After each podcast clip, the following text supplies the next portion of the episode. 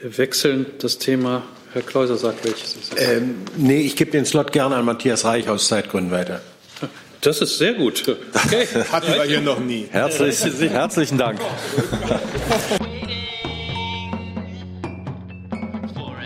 Liebe Kolleginnen, liebe Kollegen, Herzlich willkommen zu an ungewohntem Tag, zu ungewohnter Stunde und trotzdem zur gewohnten Regierungspressekonferenz in der Bundespressekonferenz, zu der wir Regierungssprecher Steffen Seibert und die Sprecherinnen und Sprecher der Ministerien herzlich willkommen heißen. Ungewohnt heißt, weil heute das Kabinett getagt hat und das ist auch unser erstes Thema. Liebe Hörer, hier sind Thilo und Tyler. Jung und Naiv gibt es ja nur durch eure Unterstützung. Hier gibt es keine Werbung, höchstens für uns selbst. Aber wie ihr uns unterstützen könnt oder sogar Produzenten werdet, erfahrt ihr in der Podcast-Beschreibung. Zum Beispiel per PayPal oder Überweisung. Und jetzt geht's weiter. Herr Sabat, Sie haben das Wort. Ja, guten Tag auch von mir. Das Kabinett hat zunächst einmal die Verordnung über die Rentenerhöhungen zum 1. Juli dieses Jahres beschlossen. Das sind also erfreuliche Nachrichten für alle Rentnerinnen und Rentner, denn die Altersbezüge steigen um mehr als drei Prozent, im Osten sogar um fast vier Prozent. Die konkreten Zahlen in den alten Bundesländern 3,18 Prozent, in den neuen 3,91 Prozent mehr. Das wird möglich durch die gute Entwicklung sowohl der Löhne als auch die gute Entwicklung auf dem Arbeitsmarkt. In diesem Jahr greift für die neuen Bundesländer zum zweiten Mal die 2017 gesetzlich beschlossene Ost-West-Rentenangleichung. Der aktuelle Rentenwert Ost wird also in diesem Jahr so angepasst, dass er die gesetzlich festgelegte Angleichungsstufe von 96,5 Prozent des Westwerts erreicht.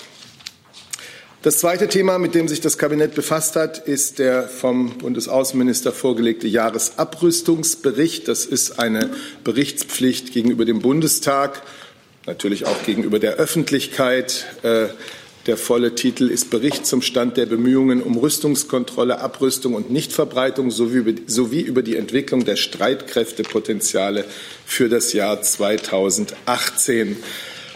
Man kann gar nicht drum herum reden die bestehende Abrüstungs- und Rüstungskontrollarchitektur ist 2018 schwerwiegenden Belastungen und auch Rückschritten ausgesetzt äh, gewesen. Ich erinnere an das drohende Ende des INF-Vertrags aufgrund anhaltender russischer Vertragsverletzungen ebenso wie der Rückzug der USA aus der Wiener Vereinbarung zum iranischen Nuklearprogramm. Und auch die konventionelle Rüstungskontrolle in Europa befindet sich in einer Krise, beziehungsweise sie bedarf neuer Impulse, einer grundsätzlichen Modernisierung. Eine weitere Herausforderung in den Augen der Bundesregierung besteht äh, darin, der Erosion der vorhandenen Rüstungskontroll- und Abrüstungsarchitektur entgegenzuwirken und neue Impulse für die Rüstungskontrolle von morgen zu geben. Da geht es zum Beispiel um die rüstungskontrollpolitische Erfassung von Zukunftstechnologien wie tödlichen autonomen Waffensystemen, offensiven, offensiven Cyberinstrumenten und so weiter. Eine erste Bestandsaufnahme dazu hat die internationale Konferenz äh, hier in Berlin im März dieses Jahres äh, geliefert, die der Außenminister Heiko Maas ausgerichtet hat. Es sind allerdings auch ein paar positive Entwicklungen zu verzeichnen, die das Bild des Jahres 2018 dann doch ein wenig auffällen. Dazu zählt die Aussicht auf zumindest mögliche Fortschritte beim nordkoreanischen Nukleardossier.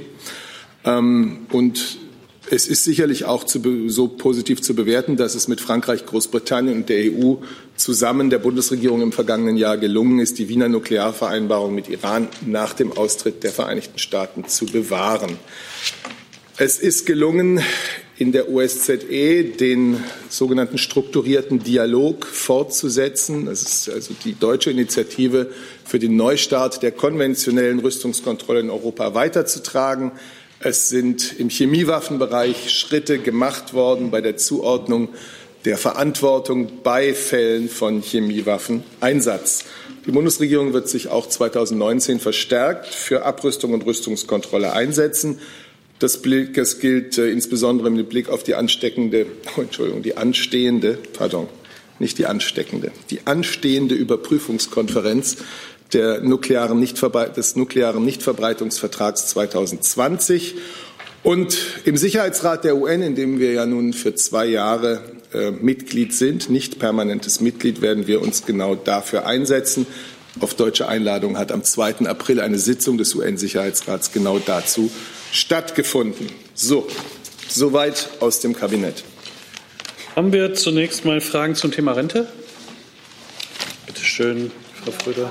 Das äh, Sozialministerium, Herr Seibert hat es eben gesagt, die Renten werden angeglichen, Ost und West. Trotzdem gibt es noch einen Unterschied. Deshalb die Frage, halten Sozialministerium und Bundesregierung es angesichts der vollen Rentenkassen für möglich und für wünschenswert, diese Angleichung zwischen Ost und West schneller zu vollziehen? Und noch eine Nachfrage zur äh, sogenannten Respektrente von Minister Heil. Wie weit ist das gediehen? Ist das nur plakativ oder wird es äh, umgesetzt werden? Also zur Angleichung ähm, kann ich noch mal darauf verweisen, dass wir ja in der letzten Legislatur die entsprechenden äh, Regelungen gesetzlich festgeschrieben haben, dass wir einen Prozess vereinbart haben, bis äh, zu welchem Zeitpunkt die Renten angeglichen äh, werden sollen. Das ist auch ein guter Prozess, daran halten wir fest. Ähm, es gibt jetzt keine Überlegungen an dem Gesetz aus der letzten Legislatur etwas zu verändern. Äh, was äh, das Thema Respektrente anbelangt, ähm, kann ich Ihnen keinen neuen Stand ähm, hier nennen. Äh, das Thema steht auf der Agenda. Ähm, Hubertus Heil hat angekündigt, einen Vorschlag vorzulegen. Das wird er auch tun. Okay, danke schön. Herr Klause.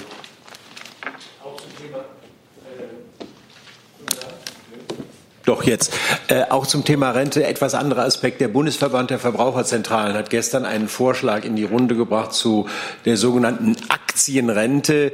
Die ähm, soll öffentlich-rechtlich organisiert sein. Da können dann Bürger in Aktien und später in weniger risikoarme Anlagen investieren. Und da sollen dann nicht irgendwelche Versicherungskonzerne von profitieren.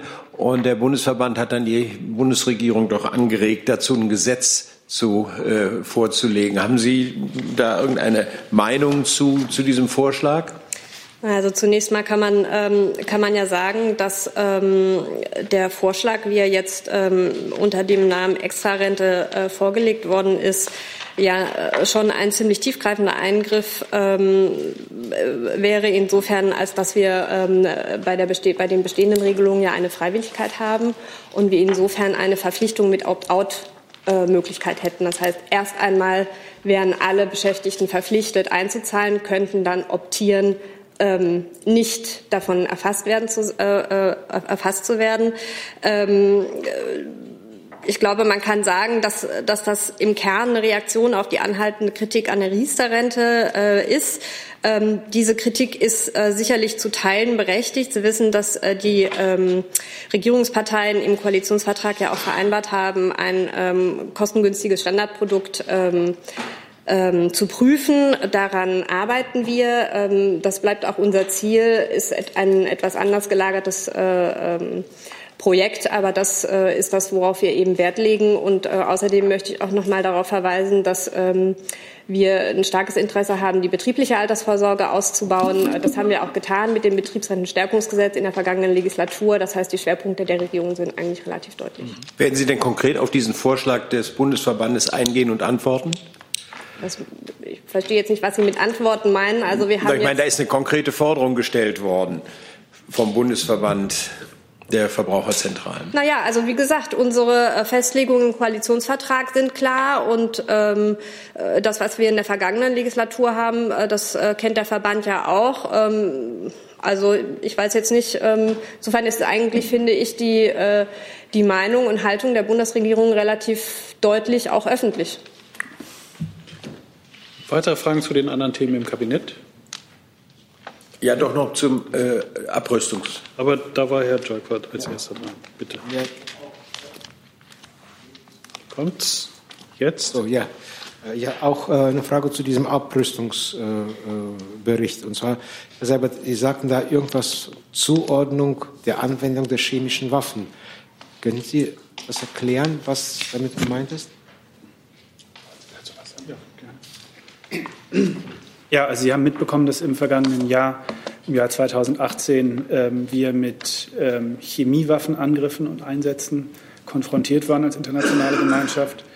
Ähm, da ist sowohl der Fall Skripal zu nennen, als auch Chemiewaffeneinsätze äh, in Syrien, die durch die OVCW untersucht wurden und ähm, ja, eine Konsequenz, die die internationale Gemeinschaft daraus gezogen hat, war im Juni 2018 äh, die EUVCW äh, damit zu beauftragen, nicht nur ähm, sozusagen die Tatsache festzustellen, dass oder ob Chemiewaffen eingesetzt wurden, sondern auch die Urheber äh, dieses Chemiewaffeneinsatzes zu ermitteln. Das ist aus unserer Sicht ein wichtiger Schritt, ähm, um das Verbot von Chemiewaffen zu stärken, weil damit sich natürlich die Erwartung verbindet, dass der Einsatz äh, nicht äh, ungesühnt bleibt ähm, und nicht ohne Konsequenzen bleibt. Äh, Nachfrage, ist damit der Fall Skripal jetzt abgeschlossen oder ist da noch was offen? Also ich bin, ich glaube, das wäre eine Frage vor allem für die britischen ähm, Strafverfolgungsbehörden, die sich mit dem Fall ja äh, in erster Linie befassen. Herr Klauser, Sie auch dazu? Ja, äh, grundsätzlich würden Sie denn äh, von der Bundesregierung aus sagen, dass Sie zufrieden sind mit der Entwicklung? Sie haben, Herr Seibert, eben ein paar positive Aspekte, aber auch Bedenken geäußert. Oder wie fällt das Gesamturteil zu diesem Bericht aus? Ich glaube. Ich habe schon von schwerwiegenden Belastungsproben und Rückschlägen, die im Jahre 2018 zu verzeichnen waren, gesprochen. Muss man so ja, sehen. Das muss man so sagen. Dann kommen wir zu anderen Themen. Als erstes zum Thema Westbalkan. Bitte schön, Herr Seibert. Ja, ich wollte noch einmal auf das Westbalkan-Treffen äh, eingehen, das gestern Abend im Kanzleramt stattfand. Sie wissen, die Bundeskanzlerin und der französische Präsident hatten Staats- und Regierungschefs der sechs Westbalkanstaaten sowie Kroatiens, Sloweniens und die hohe Vertreterin der EU, ähm, Frau Mogherini, in Berlin dazu eingeladen. Es ging um Gespräche, Beratungen zur Situation in der Region, insbesondere auch zu den Beziehungen zwischen Serbien und Kosovo. Alle Anwesenden haben das sogenannte Prespa-Abkommen gewürdigt zwischen dem heutigen Nordmazedonien und Griechenland, weil dieses Prespa-Abkommen wirklich ein Vorbild ist, wie in der Region offene Streitfragen, auch Streitfragen, die seit vielen Jahren bearbeitet werden, letztlich gelöst werden können. Es war eine informelle, es war eine offene Diskussion über die regionale Kooperation, auch im Rahmen des sogenannten Berliner Prozesses, der ja in diesem Jahr im, Juni in, äh, im Juli in äh, Posen in Polen weitergeführt wird. Es ging auch über den Einfluss weiterer Akteure im westlichen Balkan. Ich darf Sie verweisen auf die Erklärung des gemeinsamen deutsch-französischen Vorsitzes des gestrigen Treffens, die wir in der Nacht noch herausgegeben haben und auch auf die Pressestatements der Bundeskanzlerin und des französischen Staatspräsidenten. Ich kann Ihnen noch einmal darüber hinaus mitteilen, sowohl die Kanzlerin als auch Präsident Macron haben ihre volle Unterstützung für den Normalisierungsprozess zwischen Serbien und Kosovo zum Ausdruck gebracht. Sie möchten diesen Prozess, der ja unter Ägide der Europäischen Union stattfindet, durch das gestrige Treffen einen neuen Impuls verleihen. Es wird daher am 1. Juli in Paris ein Folgetreffen geben, Deutschland, Frankreich, Serbien, Kosovo, um zu besprechen, wie man weiter vorgehen kann, weiter vorankommen kann bei diesem Normalisierungsdialog zwischen den beiden Ländern. Das ist das, was ich Ihnen dazu noch einmal nachreichen wollte. Dazu gibt es auch Fragen. Eine von Herrn Delfs. Herr Seibert, die Kanzlerin hatte sich in der Vergangenheit auch mal sehr klar gegen diese Idee eines möglichen, äh, wie heißt es, Landswap, also einer, einer, eines Landtausches äh, ausgesprochen. Gestern hat sie jetzt nur noch gesagt, es dürfe ja keine Vereinbarung zu Lasten, äh, zu Lasten Dritter geben. Ähm, ist das, ähm, kann man das als, als eine gewisse Aufweichungen ihrer Position betrachten oder schließt sie nach wie vor diesen möglichen Landtausch kategorisch aus? Also die Haltung war immer die, die die Bundeskanzlerin gestern ausgedrückt hat, äh, auch in ihrem Statement vor dem Treffen. Wir können und werden keine Abkommen unterstützen, deren negative Folgen andere in der Region möglicherweise zu tragen hätten. Und die Teilnehmer waren sich gestern auch vollkommen einig, dass ein solches Abkommen zwischen Serbien und Kosovo, das ja alle wollen, weil es äh, den Weg freimachen würde für eine Zahl, für zahlreiche positive Entwicklungen in der Region, die jetzt sozusagen nicht stattfinden können, dass ein solches Abkommen umfassend und politisch nachhaltig sein muss und dass es eben zur Stabilität der Region beitragen muss und nicht diese Stabilität der Region in irgendeiner Weise äh, gefährden muss. Das ist der entscheidende Punkt, auf den hat die Bundeskanzlerin früher hingewiesen und gestern auch noch einmal. Bitte. Könnte dann zu einer solchen Lösung auch ein möglicher Landtausch gehören, wenn gewährleistet wäre, dass alle Beteiligten oder keiner der Beteiligten in der Region benachteiligt würde? Das ist ja als deutscher Regierungssprecher nicht an mir, äh, jetzt hier Elemente einer Lösung äh, in diesem Normalisierungsprozess zwischen Serbien und Kosovo vorzugeben. Das ist die Erwartung, die sowohl Deutschland als auch Frankreich als auch alle Teilnehmer des gestrigen Treffens ausgedrückt haben. Ähm, aber die Gespräche, die ja sehr umfassend sein müssen, da geht es um viele Themen, äh, weit über die Frage von Grenzverläufen hinaus. Äh, diese Gespräche müssen am Ende geführt werden unter der Ägide der EU zwischen Serbien und Kosovo. Und Deutschland und Frankreich haben sich gestern noch einmal äh, verpflichtet, da ähm, ja, jede Unterstützung zu bieten, die sie bieten können. Reiche. Wie ist denn zu bewerten, dass der serbische Präsident Vukic heute bereits einen Dialog mit dem Kosovo wieder ausgeschlossen hat? Ich kenne diese äh, Äußerung von Herrn Vucic nicht. Äh, gestern äh, ist man auseinandergegangen äh, mit der Gewissheit und der Bereitschaft, sich am 1. Juli in Paris in diesem Format Frankreich, Deutschland, Serbien, Kosovo zu einem Folgetreffen äh, zu treffen. Herr König.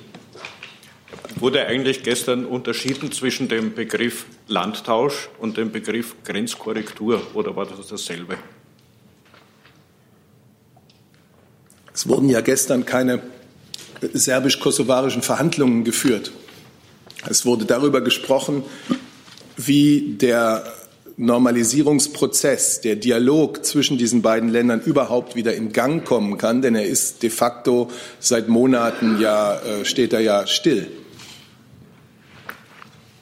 Oh, Frau Kollegin, bitte. Ja, Anila Schuka, Deutsche Welle. Herr Seibert, äh, Frau Merkel hat äh, laut äh, den äh, Medienberichten äh, sehr viel Druck auf den Premierminister Haradinaj äh, oder sie hat versucht, ihn zu beeinflussen von seiner eine der Bedingungen für, die, für die, den Beginn der Verhandlungen äh, zu erfüllen, das heißt die Abschaffung der Zölle.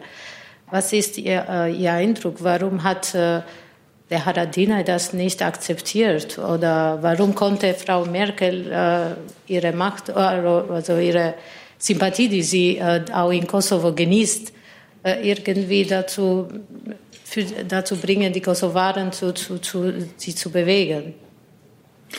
Ich möchte ganz grundsätzlich jetzt nicht über, äh, über den exakten Verlauf der Gespräche äh, dieses informellen Treffens berichten. Ich glaube, dass es ganz wichtig ist, äh, damit so etwas äh, überhaupt Sinn hat, dass nicht alles äh, haarklein am nächsten Tag äh, berichtet wird. Das ist ja auch üblich, dass wir das nicht tun. Deutschland und Frankreich in Gestalt der Kanzlerin und des französischen Präsidenten haben sich angeboten, noch einmal zu tun, was wir tun können, äh, um den Prozess des Dialogs, der Normalisierung zwischen diesen beiden Ländern ähm, in Gang zu bringen, um dabei unterstützend äh, hilfreich zu sein. Und jetzt werden wir gucken zwischen jetzt und dem geplanten und verabredeten Folgetreffen am 1. Juli, ähm, wie das gelingen kann. Zusatz. Bitte. Der äh, Präsident Taci hat äh, und Haradina haben sich gestern noch mit dem äh, amerikanischen Botschafter getroffen.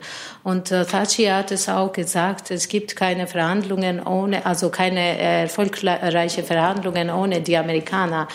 Denken Sie, diese, in diesen Unterstützungsprozess auch die Amerikaner mit einzubeziehen? Also die, der Prozess der angestrebten Normalisierung zwischen Serbien und Kosovo findet ja nun mal statt unter Ägide der Europäischen Union. Das war ja auch der Grund, warum Frau Mogherini da gestern da war und eine wichtige Rolle spielt. Äh, und deswegen kann ich Ihnen dazu jetzt gar nicht mehr sagen. Wir werden als europäische Staaten, als EU-Mitglieder Deutschland und Frankreich unterstützend äh, wirken. Wir werden sehen, was sich bis zu einem solchen Folgetreffen erreichen lassen kann und was dann auch auf dem Folgetreffen möglich sein wird. Und natürlich wird das, äh, gibt es äh, auch andere in der Region äh, interessierte Staaten, mit denen so etwas abgeglichen wird. Aber zunächst mal ist es ein europäischer Prozess, weil es, eine, weil es ein Teil Europas ist, in dem es bis heute nicht gelungen ist, wirklich Stabilität und äh, dauerhaften Frieden zu sichern. Und das ist doch unser Ziel. Herr Dürker. Herr Seibert, zwei kurze Fragen. Ähm, war das Thema Beitrittsperspektive, äh, wurde das Thema irgendwie erwähnt bei diesem Gespräch? Ich meine jetzt EU-Beitritt. Und äh, gibt es irgendwelche Differenzen in der Balkanpolitik zwischen Berlin und Paris? Also gestern ging es nicht um Fragen der EU-Erweiterung. Diese Fragen, äh, sofern sie anstehen werden, im Rahmen der EU und nach den dafür vorgesehenen äh, Verfahren und in den zuständigen Gremien beraten. Das war gestern nicht der Fokus. Und äh, wenn Sie irgendetwas mitnehmen können von dieser Konferenz, von diesem äh, Westbalkan-Treffen gestern, dass Deutschland und Frankreich, die Bundeskanzlerin und der französische Präsident Seite an Seite ihre Bemühungen äh, in diese Sache eingebracht haben und weiter einbringen werden. Weitere Fragen haben wir dazu nicht. Dann kommen wir zu anderen Themen. Da haben sich gemeldet, äh, ich habe sie in der Reihenfolge aufgenommen, Frau Fröder, Herr Kleuser, Herr Rode, Herr Reiche, Herr König, Frau Dudin, Frau Buchholz und Herr Decker. Die habe ich. Ähm, Zweite Reihe. Herr Hansen und Herr Delfs auch noch. Dann fängt Frau Fröder mal an. Okay. Ministerium zum Thema äh, Kinder in Pflegefamilien. Äh, dort haben wir einen Anstieg zu verzeichnen von über 30 Prozent äh, in den letzten zehn Jahren. Die Frage ist, wie erklären Sie sich das? Ist es so, dass die Jugendämter jetzt stärker drauf gucken oder sind die Eltern überforderter? Und eine zweite Frage, ein Großteil der Kinder stammt aus sozial schwachen Familien oder von Alleinerziehenden. Für die fragestellende Linkspartei ist Kinderarmut damit eine strukturelle Kindeswohlgefährdung. Schließen Sie sich diese Analyse an?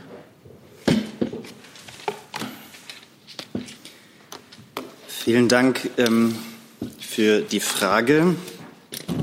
Also, zum einen ähm, ist es korrekt, dass die äh, Zahlen angestiegen sind äh, über die letzten Jahre. Das haben wir in den Antworten auf eine kleine äh, Anfrage, äh, die Sie gerade auch schon genannt hatten, ähm, entsprechend auch ähm, ähm, der Öffentlichkeit kundgetan. 2018, nee, 2008 waren das noch um die 60.000 äh, Fallzahlen, 2016 äh, 81.000. Ähm, insofern sehen wir, dass die Jugendämter vor Ort äh, gute Arbeit äh, leisten und sich ähm, den verschiedenen Problemlagen, die wir vor Ort sehen, entsprechend äh, annehmen äh, können. Sie hatten nach den Gründen gefragt. Wir halten es grundsätzlich für eine sehr gute Entwicklung, wenn wir in der Gesellschaft eine höhere Sensibilität für die Frage des Kindeswohls haben. Ähm, das äh, ist etwas, was wir auf jeden Fall beobachten können. Ähm, das kann ganz verschiedene Gründe haben. Das kann zum Beispiel natürlich auch den Grund haben, verstärkte Debatten über Missbrauchsfälle zu haben, eine öffentliche Situation, wo wir äh, feststellen, dass äh, Sensibilität in der Gesellschaft vorherrscht. Und wenn wir ähm, daraus am Ende die äh, Situation ableiten, dass die Jugendämter mit äh, mehr Fällen äh, umgehen, weil wir eine höhere Meldung haben von problematischen Fällen in Familien, dann ist das für uns erstmal eine positive Entwicklung und dann ist das auch etwas, wo wir sagen können, dass das Dunkelfeld, mit dem wir es in diesem Bereich zu tun haben, ähm, dass das kleiner werden kann. Man kann diese Zahlen, gerade weil wir ein hohes Dunkelfeld haben, nicht abschließend interpretieren, sonst wüssten wir, was in diesem Dunkelfeld passiert. Aber wir können ähm, darauf aufmerksam machen und äh, verdeutlichen, dass äh, wenn äh, Menschen in dieser Gesellschaft feststellen, dass Kindeswohlgefährdungen vorliegen könnten, ähm, dass dann eine Meldung an das Jugendamt genau das Richtige ist und wenn dadurch Fallzahlen ähm, äh, stärker steigen, dann muss das nichts Falsches äh, heißen, sondern dann kann das auch eine positive ähm, Entwicklung bedeuten. Wir haben, ähm, darauf würde ich Sie gerne äh, hinweisen, im Koalitionsvertrag für die 19. Legislaturperiode ähm, festgehalten, dass ähm, wir die Kinder- und Jugendhilfe weiterentwickeln wollen. Da haben wir einen Prozess äh, gestartet. Am 6. November 2018 ist dieser Prozess ähm, losgetreten äh, worden. Äh, es gibt eine Homepage www.mitreden-mitgestalten.de und auf dieser Homepage können Sie die Debatte um die Reform äh, der Jugendhilfe verfolgen. Dazu wird eine sehr breite Debatte geführt, wo alle Stakeholder, auch die äh, vor Ort äh, Involvierten einbezogen werden, um Lücken ähm, festzustellen, um auch in Zukunft die Arbeit der Jugendämter und äh, der Jugendhilfe insgesamt zu verbessern, um eben Kindeswohlgefährdungen ähm, feststellen zu können und dann Abhilfe zu schaffen. Sie haben ähm, noch abgehoben auf die Frage der äh, Sozialpolitik. Und äh, da würde ich äh, Sie gerne noch einmal verweisen auf die ähm, Arbeit des äh, Bundesfamilienministeriums und auch der Bundesfamilienministerin. Wir haben gerade das starke Familiengesetz ähm, verabschiedet äh, im Bundesrat. Das sieht die verschiedensten Maßnahmen vor, um gerade Kinder, die ähm, in Familien leben, die weniger äh, finanzielle Mittel äh, haben, besser zu fördern und besser zu stellen. Zum Beispiel eine äh, Erhöhung des Kinderzuschlags von 170 auf 185 ähm, äh, Euro. Das heißt, dass wir mit dieser Maßnahme in Verbindung mit dem Kindergeld und dem Bildungs- und Teilhabepaket, also den Leistungen, die auch dort verbessert werden, das erste Mal äh, sicherstellen, dass egal in welcher Lebenslage das Existenzminimum jedes einzelnen Kindes in Deutschland gesichert äh, ist, also auch außerhalb äh, des SGB II. Es geht ja um, um Familien, Kleinverdienerfamilien, die dadurch besser gestellt werden. Darüber hinaus sind in diesem starke Familiengesetz eine ganze Reihe von Maßnahmen ähm, mit äh, umgesetzt worden, die gerade diese Familien besser stellen, zum Beispiel die Befreiung von Kita-Gebühren, sobald man den, ähm, den äh, Kinderzuschlag empfängt. Und wir haben die Gruppe derer, die äh, äh den Kinderzuschlag äh, empfangen, deutlich ausgeweitet. 1,2 Millionen Kinder mehr haben Anspruch ähm, jetzt äh, künftig. Und wenn man den Kinderzuschlag erhält, wird man automatisch von den Kita-Gebühren befreit, was für viele Familien, gerade in den Bundesländern, wo die Kita-Gebühren nicht abgeschafft sind, äh, zur Folge hat, dass das schnell viele hundert Euro im Portemonnaie ausmachen kann. Das heißt, wir adressieren diese ganze Frage äh, der äh, Sozialpolitik ähm, und äh, der Kinderarmut sehr, sehr intensiv und ähm, äh, versuchen auch auf dem Wege Kindern die Grundlage zu bereiten, äh, ein gutes Leben, gutes Aufwachsen zu haben und damit äh, ähm, dem Kindeswohl insgesamt zu dienen. Dankeschön. Wir wechseln das Thema. Herr Kleuser sagt, welches ist es? Ähm, nee, ich gebe den Slot gerne an Matthias Reich aus Zeitgründen weiter. Das ist sehr gut. Okay. Hatten wir hier noch nie. Herzlich, herzlichen Dank. Äh, eine Frage ans Innenressort. Äh, ist es richtig, dass der Minister beim äh, Finanzminister zusätzliche 61 Millionen Euro erbeten hat, um die Einheitsfeier im kommenden Jahr zu organisieren? Ja, das gibt mir Gelegenheit, die heutige Berichterstattung zu diesem Thema einmal richtig zu stellen. Es ist mitnichten so, selbstverständlich nicht so, dass bei uns im Haus äh, die Jubiläumsfeierlichkeiten 30 äh, Jahre deutsche Einheit und 30 Jahre friedliche Revolution irgendwie übersehen worden wären. Es ist so, dass das Bundesinnenministerium ähm, im Herbst letzten Jahres, im Oktober, damit beauftragt worden ist, ähm, ein Konzept für diese Jubiläumsfeierlichkeiten zur friedlichen Revolution und der deutschen Einheit zu entwickeln. Und wir haben uns im Herbst letzten Jahres daran gemacht, dieses Konzept zu entwickeln. Das ist dann abgestimmt worden zwischen den zuständigen Ressorts und ist am 3. April, also noch gar nicht lange her, vom Kabinett beschlossen worden. Ähm, neben diesem Konzept ist vom Kabinett auch beschlossen worden, äh, die Einsetzung ähm, einer ähm, gleichlautenden Kommission, 30 Jahre friedliche Revolution und deutsche Einheit. Und erst nach diesem Kabinettbeschluss ist es möglich gewesen, für uns die entsprechenden Haushaltsmittel, die in der Tat äh, nachträglich angemeldet worden sind, auch anzumelden. Und das ist der Grund, warum das erst jetzt erfolgt ist. Ähm, grundsätzlich sind ähm, im Haushalt für jedes Ressort, für unser Ressort auch, immer auch Summen eingeplant für Jubiläumsfeierlichkeiten. Das war auch in diesem Fall so. Angesichts dieser dieses runden Jubiläums, 30 Jahre friedliche Revolution und deutsche Einheit, ähm, soll das natürlich nicht bei einem sozusagen bei einer üblichen Jubiläumsfeier bleiben, sondern äh, wir wollen das Ganze sehr viel breiter aufstellen. Zentrales Element äh, unseres Konzeptes ist es vor allem auch Bürgerdialoge durchzuführen.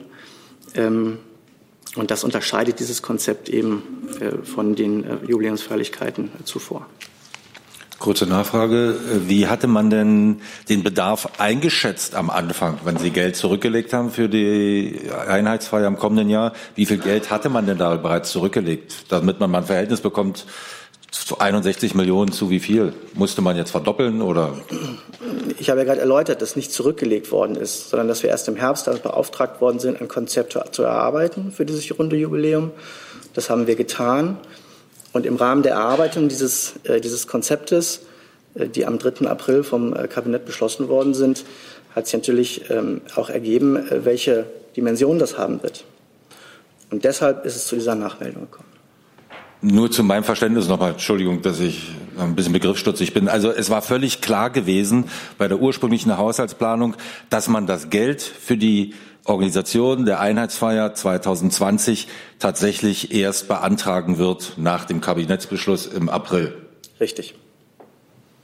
Frau Buchholz hatte dasselbe Thema. Eine Nachfrage ans BMF. Was halten Sie denn jetzt davon? Sind die 61 Millionen zusätzliche Beantragungen im laufenden Haushaltsjahr, wird das durchgehen oder wie schätzen Sie das ein?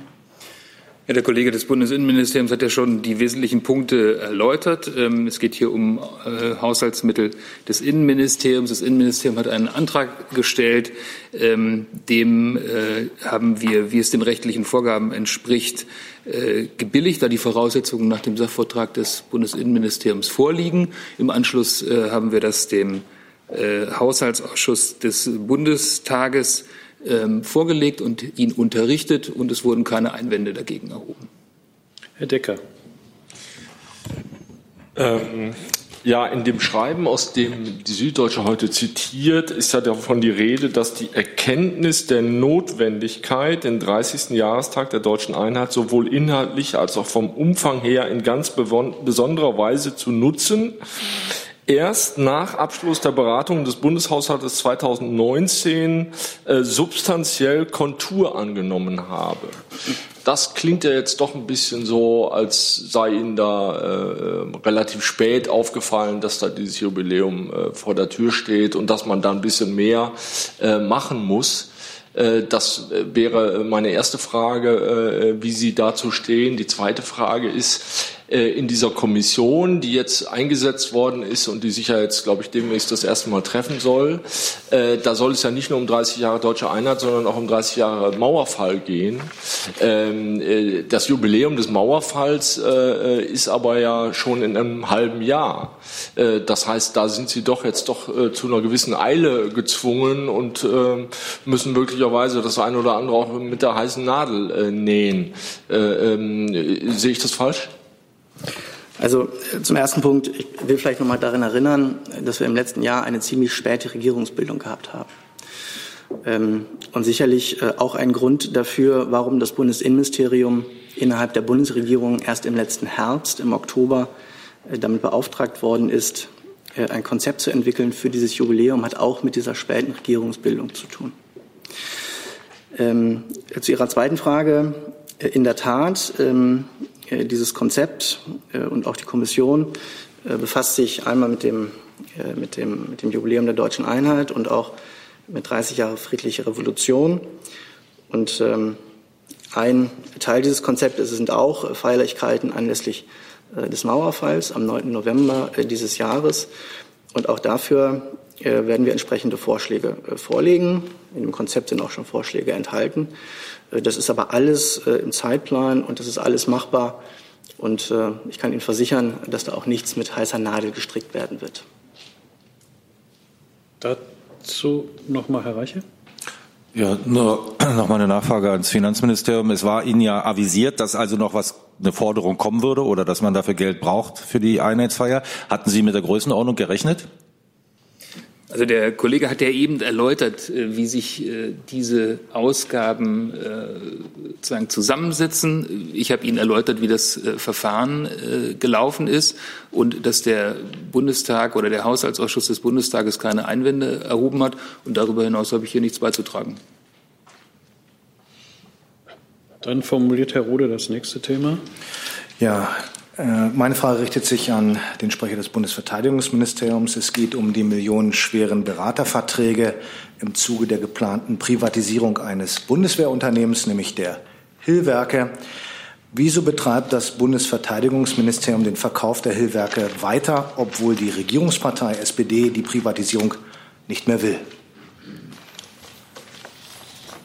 Ja, äh, das ist ja ein Prozess, der schon äh, seit einigen äh, Jahren währt und angeschoben worden ist. Es geht darum, die Zukunft dieser Werke zu gestalten. Die sind ja mal Anfang der 2000er Jahre aufgesetzt worden oder dass irgendwie weiter investiert worden ist, auch mit dem Ziel, diese Werke nicht dauerhaft selbst zu betreiben. Da musste irgendwie eine Entscheidung getroffen werden. Wie geht es damit weiter? Da gibt es zwei Möglichkeiten. Entweder äh, bleiben die in staatlicher Hand oder man veräußert sie an Privat. Äh, wenn man diese Entscheidung trifft, muss man eine Wirtschaftlichkeitsbetrachtung machen. Das schreibt schon die Bundeshaushaltsordnung vor.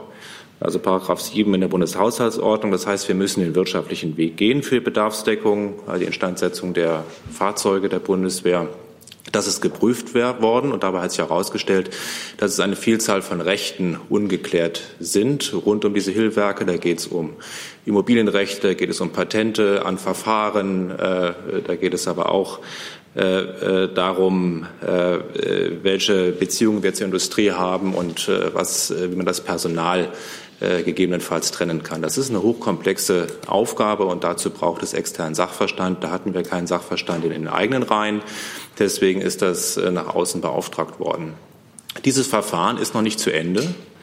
Äh, da hat es eine Ausschreibung gegeben, da hat es Angebote gegeben, das wird jetzt ausgewertet. Und bitte haben Sie Verständnis, wenn das ausgewertet ist, teilen wir das als erstes dem Parlament mit. Und dann äh, werden wir äh, die Ergebnisse öffentlich machen. Und im Übrigen äh, ist es auch, äh, wenn es aus politischen Kreisen dort Meinungsäußerungen dazu gibt, hebt das jetzt auch nicht die Vorgaben, die gesetzlichen Vorgaben der Bundeshaushaltsordnung auf, sondern da haben wir einfach weiter zu prüfen. Nachfrage. Sowohl in Ihrem Hause wird ja offensichtlich geprüft, ob der Verbleib der Hillwerke intern bleibt. So jedenfalls äußert es Peter Tauber in einem Schreiben. Und außerdem ist es ja die Regierungspartei, die klipp und klar sagt, wir wollen keine Privatisierung. Solange aber der Verkauf weiter betrieben wird, kosten die Berater weiter Millionen. Wie sind diese Millionen Ausgaben weiter zu rechtfertigen? Ich denke, ich habe mich dazu geäußert. Auch das Parlament hat natürlich einen Anspruch darauf, dass es umfassend informiert ist, wird über alle Fakten. Die Fakten über die Wirtschaftlichkeit, die stehen erst fest, wenn wir auch am Markt wissen, welche Preise für diese Werke bezahlt werden würden. Dieses Verfahren ist gerade im Gange. Da sind Angebote reingekommen. Da gibt es sicherlich interessante Fakten, die auch das Parlament interessiert. Da wird man sicherlich auch noch mal äh, die eigene Meinung prüfen wollen. Und äh, wenn diese Informationen vorliegen, werden wir das mit dem Parlament besprechen. Danke. Dann habe ich Herrn König auf der Liste. Das hat sich erledigt. Das hat sich erledigt. Frau Dutin ist dann dran. Eine Frage an Herrn Seibert. Es geht um die bevorstehende Afrikareise der Kanzlerin. Ähm, wird sie ihren ähm, afrikanischen Partnern, äh, zu denen sie reist, einige Zusagen auf der Reise machen? Zunächst einmal ist die Botschaft dieser Reise unser intensives Interesse daran, dass die G5 Sahelstaaten äh, vorankommen, dass sie in der Lage sind, sich zu stabilisieren und äh, dass wir Unterstützung da, wo wir es können, leisten, damit die Zukunft dieser Staaten äh, eine bessere wird. Sie wird ja in drei der G5 Sahel-Staaten reisen. Burkina Faso, Mali, Niger. Sie wird aber in Burkina Faso auch mit den Staatschefs der anderen beiden Staaten, die sie nicht bereist, Tschad und Mauretanien, zusammentreffen. Also das Erste ist ein ganz klarer Ausdruck unseres deutschen Engagements und unseres deutschen Interesses für die Region. Dieses Engagement drückt sich seit mehreren Jahren ja auch durch äh, eine ganz sehr stark gesteigerte Intensität der politischen Kontakte aus, ähm, durch äh, Entwicklungszusammenarbeit, durch Zusammenarbeit, die über die klassische Entwicklungspolitik weit hinausgeht. Ich erinnere daran, äh, was wir in Niger beispielsweise tun, um ähm, Menschen, die bisher von äh, dem Schlepperwesen gelebt haben, ähm, Alternativen des Broterwerbs anzubieten oder ja, sie darin zu unterstützen. Also das ist die wesentliche Botschaft dieser Reise. Wird es denn konkrete Zusagen geben?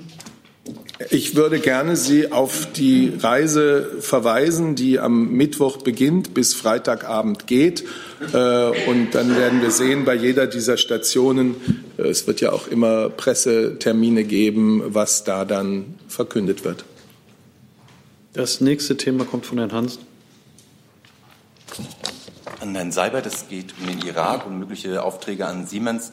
Die Bundeskanzlerin hat ja heute Besuch aus dem Irak. Wissen Sie vielleicht mehr welche, mit welchen Aufträgen Siemens aus dem Irak rechnen kann. Die dortige Regierung hatte gestern mitgeteilt, es sei ein Fahrplan, eine Roadmap vereinbart worden mit Siemens zum Wiederaufbau der Elektrizitätsversorgung.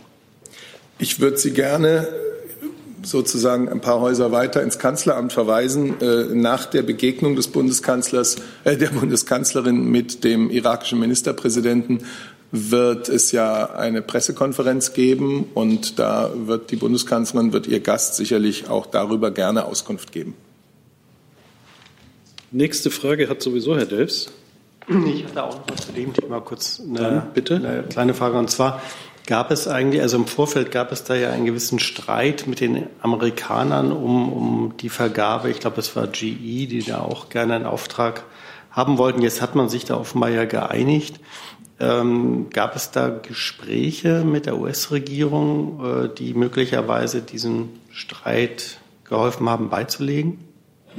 Also während das Gespräch der Bundeskanzlerin mit dem irakischen Ministerpräsidenten läuft und kurz vor der Pressekonferenz, die die beiden vorhaben, sehe ich wenig Sinn darin, jetzt hier äh, dieses Thema ausführlich zu ähm, besprechen. Deswegen würde ich Sie auch gerne dorthin verweisen. Es ist ganz grundsätzlich so, dass wenn sich ein deutsches Unternehmen in der Welt irgendwo um Aufträge bewirbt, wie jetzt zum Beispiel Siemens in, in Irak, aber das könnte auch in jedem anderen Land sein, dann ist es in einem internationalen Wettbewerb und dann hat das Land, äh, äh das diesen Auftrag zu vergeben hat, äh, zu prüfen, wem es den Auftrag gibt. Das ist grundsätzlich überall so. Das Mikro bleibt an für die die nächste Frage. Genau. Das geht auch nochmal ums deutsche-amerikanische Verhältnis. Und zwar hm, hat er jetzt Trump äh, und besser gesagt die Trump-Familie geklagt gegen die Herausgabe von Akten der Deutschen Bank äh, in, in Justiz, bei Justizvermittlung in den USA. Ähm, Herr Seibert, meinen Sie eigentlich, dass dieser Vorgang das deutsch-amerikanische Verhältnis, was ja ohnehin nicht das Beste ist momentan, belasten könnte? Vielleicht auch nochmal das Finanzministerium dazu, zu diesem Vorgang. Jetzt habe ich eben nicht aufgepasst. Können Sie noch mal wiederholen? Trump. Ähm, die die Trump-Familie hat dagegen geklagt, dass die Deutsche Bank, wie von den Justizbehörden da oder Ermittlungsbehörden gefordert, Akten rausgibt, wo es ja um Geschäfte der Deutschen Bank äh, an, an Trump geht. Meine Frage ist, inwieweit das möglicherweise das deutsch-amerikanische Verhältnis belastet und wie auch das Finanzministerium diesen Vorgang bewertet. Ja, wie immer äußern wir uns nicht zu Einzelinstituten und das gilt auch in diesem Fall. Ja, dem schließe ich mich an. Dann ist Herr Gebauer dran mit einem anderen Thema. Ähm, eine Nachfrage ans Auswärtige Amt. Es gibt ja seit, seit mehreren Wochen Berichte über die Festnahme eines, ähm, eines UN-Diplomaten, der auch die deutsche Staatsbürgerschaft hat. Ähm, ich frage mich, ähm, was weiß die Bundesregierung über diesen Fall? Wie setzt sich die oder ist die Bundesregierung in Kontakt mit den tunesischen Behörden? Und wie bewertet das Auswärtige Amt, dass die tunesischen Behörden einen Diplomaten, der eigentlich durch die Immunität geschützt ist, festnehmen? Mhm. Also wir stehen äh, zu dem Fall in Kontakt mit den tunesischen Behörden und auch mit den Vereinten Nationen. Und die Vereinten Nationen haben sich ja, weil es äh, sozusagen um einen äh, Anspruch auf Immunität aus der Rolle als ähm, äh, UN-Mitarbeiter geht, dazu selbst geäußert. Äh, und auf die Äußerungen der Vereinten Nationen, äh, dazu würde ich Sie gerne verweisen. Dann dazu eine Nachfrage hat ähm, die Botschaft konsularischen Kontakt zu dem deutschen Staatsbürger und wie bewertet das Auswärtige Amt die Vorwürfe, die gegen ihn gemacht werden? Also äh, die Botschaft ist mit dem Fall befasst und wie gesagt auch in Kontakt äh, mit den tunesischen Stellen. Ähm, und ähm, ja, im Übrigen würde ich Sie, weil es tatsächlich um einen Anspruch auf Immunität aus der UN-Rolle und äh, eben nicht aus einem Deutschlandbezug geht, äh, was diese Frage angeht, ähm, auf die Äußerungen der Vereinten Nationen verweisen. Dann kommen wir noch mal zu einem anderen Thema mit Frau Dudin. Ja, Frage an das Auswärtige Amt. Ähm, zum Ende Ihres äh, ein Monat Vorsitz im UN-Sicherheitsrat ähm, können Sie vielleicht eine Bilanz ziehen und ähm, der Libyen-Beauftragte Salami hat gesagt, er erlebt den UN-Sicherheitsrat derzeit tiefst gespalten. Ähm, teilen Sie diese Bewertung? Also der Außenminister hat ja zu Beginn ähm, dieses Vorsitzes gesagt, ähm, wir wollen nicht nur helfen, dass der Sicherheitsrat seiner Rolle im Krisenmanagement gerecht wird, wir setzen auch eigene Themen auf die Tagesordnung, um die langfristige Konfliktprävention zu stärken. Ähm, das haben wir getan, äh, insbesondere zu drei Themen. Ähm, das erste war äh, das Thema der Stärkung äh, des humanitären Völkerrechts und des Schutzes humanitärer Helfer in Konflikten. Ähm, da haben wir gemeinsam mit Frankreich eine Initiative dazu ergriffen und ähm, das ähm, auf die Situation äh, hingewiesen, dass ähm, die humanitären Prinzipien, die Schutzstandards, die es gibt, die ähm, über die vergangenen Jahrzehnte erarbeitet wurden, äh, zunehmend unter Druck äh, geraten sind. Und wir haben äh, vereinbart, äh, dass wir gemeinsam einen Humanitarian Call for Action erarbeiten wollen. Ähm, dafür gemeinsam mit Frankreich den Startschuss gegeben. Das ist äh, ein wichtiges Ergebnis. Ähm, ein zweites, einen zweiten Schwerpunkt, den wir gesetzt haben, äh, den der Außenminister gesetzt hat, äh, war auf das Thema Abrüstung. Ähm, und es ist gelungen, zum ersten Mal seit 2012 das Thema ähm, nukleare Abrüstung auf die Agenda des Sicherheitsrats zu setzen. Äh, das war alles andere als selbstverständlich, ähm, aber da ist es gelungen, die Vorbehalte verschiedener Sicherheitsratsmitglieder ähm, zu überwinden und im Ergebnis gab es eine sehr gute Aussprache dazu, in der sich alle Mitglieder des Sicherheitsrats, auch die fünf Nuklearwaffenstaaten, äh, zum Nichtverbreitungsvertrag mit allen seinen Verpflichtungen bekannt haben, auch mit der Verpflichtung zur nuklearen Abrüstung. Ähm, und alle haben unzweideutig ihre Bereitschaft bekundet, den Vertrag zu stärken und zukunftsfest zu machen, auch in einer gemeinsam von allen Sicherheitsratsmitgliedern getragenen Presseerklärung. Ähm, und äh, zuletzt gegen Ende unseres Vorsitzes wir haben auch letzte Woche hier darüber gesprochen. Es ist gelungen, äh, die Resolution 2467 zum Schutz von äh, insbesondere Frauen, aber nicht nur von Frauen und Mädchen, äh, sondern zum Schutz äh, vor sexueller Gewalt in Konflikten äh, zu verabschieden. Auch das war überhaupt keine leichte Diskussion. Ähm, aber wir sind der Meinung, dass es da gelungen ist, wichtige Elemente ähm, erstmals zu verankern, äh, zu einem besseren Schutz vor sexueller Gewalt äh, im Sicherheitsrat. Das sind die Schwerpunktthemen, die wir aktiv im Sicherheitsrat äh, in der Zeit unseres Vorsitzes äh, platzieren konnten. Das ist ähm, ja, insofern eine positive Bilanz. Gleichzeitig natürlich äh, ist der Sicherheitsrat, Sie haben es angesprochen, ähm, vordringlich auch immer wieder in der Rolle des akuten Krisenmanagements gefragt gewesen.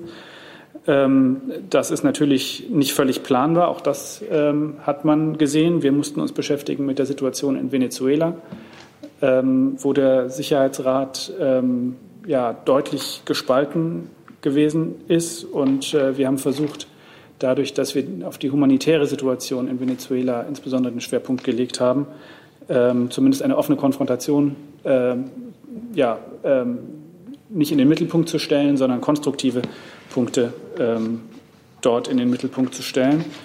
Ähm, genauso ähm, bei anderen akuten Krisen, Sie haben die, äh, das Thema Libyen genannt. Äh, Sie haben recht, da gehen die Diskussionen ähm, im Sicherheitsrat weiter. Da hat es äh, bisher keine Verabschiedung einer Resolution gegeben. Ähm, aber auch daran geht die Arbeit äh, im Sicherheitsrat weiter und äh, wir werden uns natürlich auch nach der Zeit unseres Vorsitzes da intensiv einbringen, ähm, um zu versuchen, eine gemeinsame äh, Haltung des Sicherheitsrats gegenüber den Konfliktparteien äh, zu erreichen äh, und die Arbeit von Herrn Salame so weit zu stärken, dass, es, ja, dass die Waffen dort endlich schweigen und der Rückweg zu einem politischen Prozess gefunden werden kann. Dazu, Herr Delfs? Ehrlich gesagt zum Thema Venezuela, weil Sie das jetzt gerade erwähnt haben. dann, wenn er es schon aufgemacht hat, dann ist es offen. Ja, gut. Da gibt es gerade eine Eilmeldung, dass offenbar äh, Soldaten, also Militärangehörige, den Oppositionsführer Lopez aus dem Hausarrest befreit haben. Haben Sie da schon irgendwelche näheren Erkenntnisse, was da gerade stattfindet? Also tut mir leid, die Eilmeldung habe ich noch nicht gesehen, kann deswegen auch noch nichts dazu sagen. Falls bis, zur Ende, bis zum Ende dieser Pressekonferenz ich dazu irgendwas bekommen sollte, dann teile ich es gerne mit Ihnen, aber ich kann es Ihnen nicht versprechen. Ja, ähm, ich habe jetzt noch auf der Liste Frau Buchholz als letzte. Es sei denn, Herr Kleuser, Sie möchten den für Herrn Reiche äh, vorgesehenen Slot zurück. Nein, gut, dann kommen wir zur letzten äh, Wortmeldung. Hey Leute, Jung und Naiv gibt es ja nur durch eure Unterstützung. Ihr könnt uns per PayPal unterstützen oder per Banküberweisung, wie ihr wollt. Ab 20 Euro werdet ihr Produzenten im Abspann einer jeden Folge und einer jeden Regierungspressekonferenz. Danke vorab. Frau Buchholz. Ähm, eine Frage ans Bundeswirtschaftsministerium. Berlin und Paris schlagen ja ein Batteriezellkonsortium vor. Vielleicht könnten Sie das bestätigen. Was ist da die Rolle des Bundeswirtschaftsministeriums und gehen Sie von Kaiserslautern als neuen Standort aus? Ja, kann ich gerne machen. Ähm, Minister Altmaier ist sehr wichtig, die Batteriezellfertigung nach Deutschland und nach Europa zu holen. Äh, das ist ein, eine große Wertschöpfungskette mit sehr viel Potenzial äh, und einhergehend mit sehr viel Arbeitsplatzsicherung in Deutschland. Deswegen ist es ein, ein wichtiges Thema, das er schon seit äh, Amtsantritt voranbringt. Ich kann bestätigen, ähm, dass wir gemeinsam mit der französischen Regierung einen sogenannten Letter of Intent nach Brüssel geschickt haben, um eines der am weitesten fortgeschrittenen Konsortien, die sich gerade eben bilden, ähm, ein bisschen Rückenwind zu geben. So ein Letter of Intent soll quasi die, das Commitment der beiden Regierungen deutlich machen, dass wir die unterstützen, Anschubfinanzierung leisten wollen im Rahmen der IPSE-Programmatik. Jetzt äh, gilt es ähm, oder jetzt warten wir auf, einen, auf ein Rückschreiben der Kommission.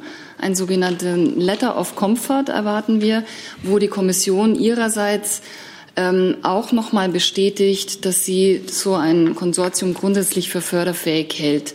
Das sind keine Beschlüsse und das sind noch keine Notifizierungen oder beihilferechtlichen Genehmigungen, die da laufen, sondern das sind gegenseitige ähm, Commitments der Regierungen und der Kommission, dass die Unternehmen auf einem guten Weg sich befinden.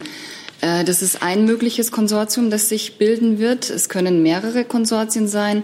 Es können aber auch noch verschiedene Unternehmen auf dieses deutsch-französische Konsortium äh, aufspringen jetzt in der, in der nächsten Zeit. Wie Sie vielleicht wissen, stellt Deutschland ja eine Milliarde Euro als Anschubfinanzierung für diese verschiedenen Konsortien zur Verfügung. Wir erwarten uns da Arbeitsplatz, Arbeitsplatzsicherheit und auch Standortsicherheit für Deutschland. Zu einzelnen Standorten kann ich Ihnen noch keine äh, weiteren Details nennen, weil wir derzeit ja noch in der ähm, Förderprüfung sind.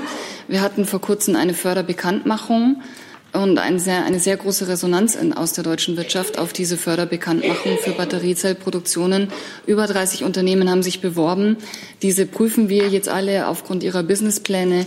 Aber welche Standorte sich da im Einzelnen herauskristallisieren, ähm, lässt sich jetzt noch nicht sagen. Das ist ein längerer Prozess. Hier gilt äh, Gründlichkeit vor Schnelligkeit. Wir wollen ja zukunftsfeste Konsortien, die hier lange Arbeitsplätze schaffen. Dankeschön. Die Dramaturgie hätte nicht besser sein können. Frau Alemanni, Sie erhalten das Wort. Gerne. Ich wollte die Gelegenheit nutzen, mich bei Ihnen temporär zu verabschieden. Ähm, nach neun Jahren in der Pressestelle des Wirtschaftsministeriums. Ich Entschuldigung. Werde ich schon aufgezeichnet.